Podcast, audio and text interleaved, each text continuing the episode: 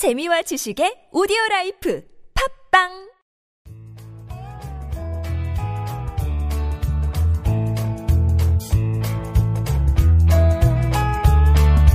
황홀하고 찬란한 광기 어린 창조적 유희. 여기는 한지훈의 고전에서 찾아낸 단단하고 수상한 심리학, 고단수 심리학입니다. 저는 진행자 서정숙입니다. 오늘은 그 여섯 번째 시간으로 작은 일에 쉽게 당황하지 말아야 한다에 대해서 한지훈 작가님께서 이야기 나눠주시겠습니다.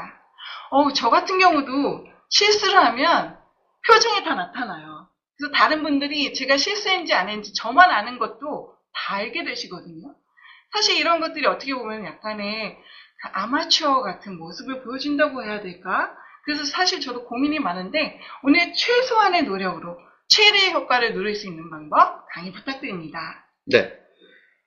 그렇죠. 누구나 다 당황스럽습니다. 근데요, 순수하다라는 것은요, 인간이 처음에 태어날 때는요, 당황스러운 부분에 대해서 당황하는 것이 맞습니다. 당황스럽지 않는 것에 대해서 당황하지 않아도 되고요. 당황스러운 상황에서 당황하는 것이 순수한 인간의 원형적인 모습이죠. 근데요, 놀라운 거 말해줄까요? 당신이 작은 일에 쉽게 당황할 때, 즉, 분노하는 표정이라든가, 겁먹은 표정이라든가, 동공이 확장되면서 뭐라고 얘기할 때 놀란 표정을 짓다거나, 그리고 비이성적인 표정을 보여서는 안 돼요. 딱 좋은데요? 왜, 왜 그런 줄 아세요? 사회는 밟아버려요. 그런 사람들을. 음, 원래 순수한 사람들은 순수하게 살아야 되는데, 그런 사람들을 그렇게 당황해야 되는 순간에 당황하면요, 사회는 그 사람을 밟아버려요.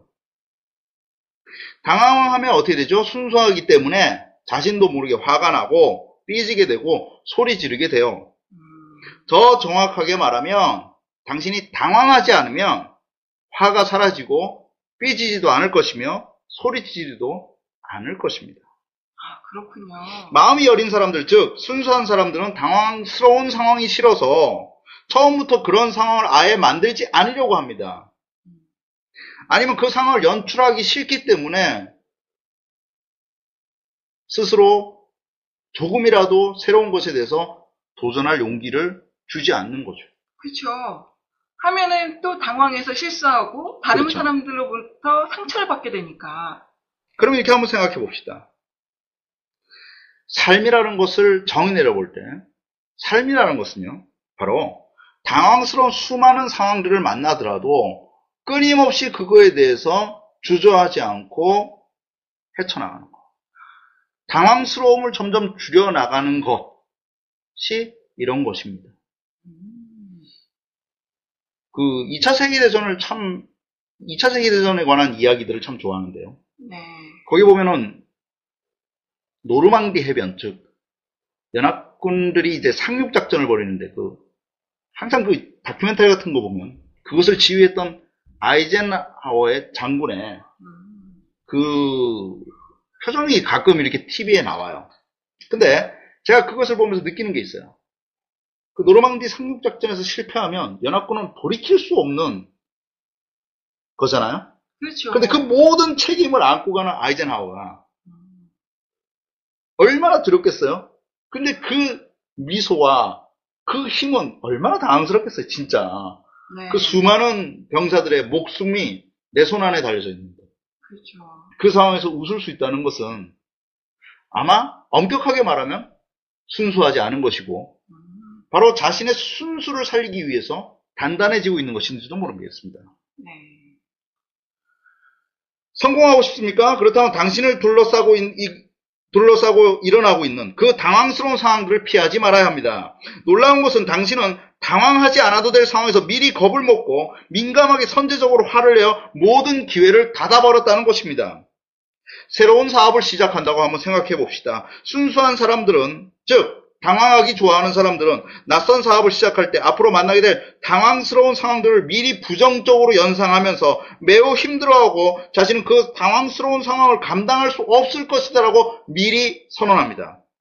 그래서 매일 똑같은 장소에서 보기 싫은 사람들과 하기 싫은 공부를 하면서 하기 싫은 일을 하면서 이렇게 말합니다. 그래도 이만큼 성장한 것은 그래도 내가 열심히 했기 때문이야. 좋습니다. 열심히 한 거 좋습니다. 하지만 당신은 보다 멋지게 살아야 됩니다. 감당하기 힘든 당황스러운 상황은 앞으로도 삶을 살면서 계속 일어날 것입니다. 그때마다 실타래처럼 꼬인 상황을 유연하게 풀 수 있는 잠재력 충만한 자아가 있다는 것을 믿으셔야 됩니다. 보통 인간이 강하다 혹은 의지적이다라 믿을 만한 사람이다라고 판단되는 것은요, 바로 위기의 순간에 당황했느냐 안 했느냐 이 차원이죠. 와, 참 힘든 상황인데요. 한번 생각해 보세요. 우리가 CEO가 됐을 때 어떤 상황이 벌어졌을 때 전 이거 못합니다. 전 이거는 할 수 없습니다. 이거 큰일 났는데요. 매일 이 소리만 늘어놓는 참모를 아, 저 녀석은 믿을만해 하면서 큰 프로젝트를 줄 수 있을까요? 못 주시겠죠? 못 주죠. 보통 때는 호수처럼 맑은 영혼을 소지한 그 순수한 인간이지만 조금이라도 자기한테 불이익이 오거나 당황스러운 상황이 되면 불같이 화를 내고요. 거친 표정으로 말을 하고 화를 냅니다. 그래서 이성적 행동을 포기한 비인격적인 모습을 지속적으로 보이게 된다는 것입니다. 순수한 사람이라면 좋습니다. 당황하기 좋은 당황스러움에 대해서 화를 내는 순수한 사람이라면 역설적으로 끝까지 그 순수를 지켜내십시오. 아무리 상황이 당신을 끝까지 몰고 가더라도 절대 당황하지 말아야 됩니다. 당신은 그 상황에서 끝까지 자신의 이성과 지성인의 자세를 유지해야 합니다. 당황스러운 상황에서 참된 지식인들은 어떻게 대응할까요? 어우, 너무 알고 싶은데요. 바로 당황스러운 상황. 바로 혹독하게 당황스러운 상황에서 진짜 지식인들은 당황하지 않고 천천히 그 상황을 분석해 나갑니다. 그리고 그 상황에서 내가 얻을 수 있는 득과 실을 계산하죠. 당황하면 쉽게 감정에 자신의 영혼을 팔아버립니다.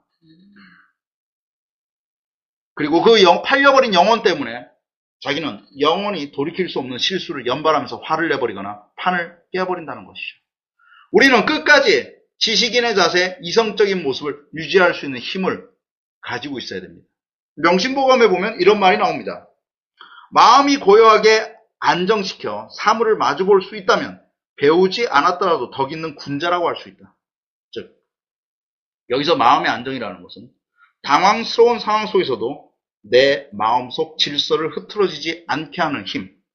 당황하지 않는다는 것은 마음속에 굳건한 순수의 의지가 있는 것이고 그 힘을 묻는 것입니다. 갈 때처럼 상황마다 당황하고 억울해한다면 과연 무엇을 얻을 수 있겠습니까?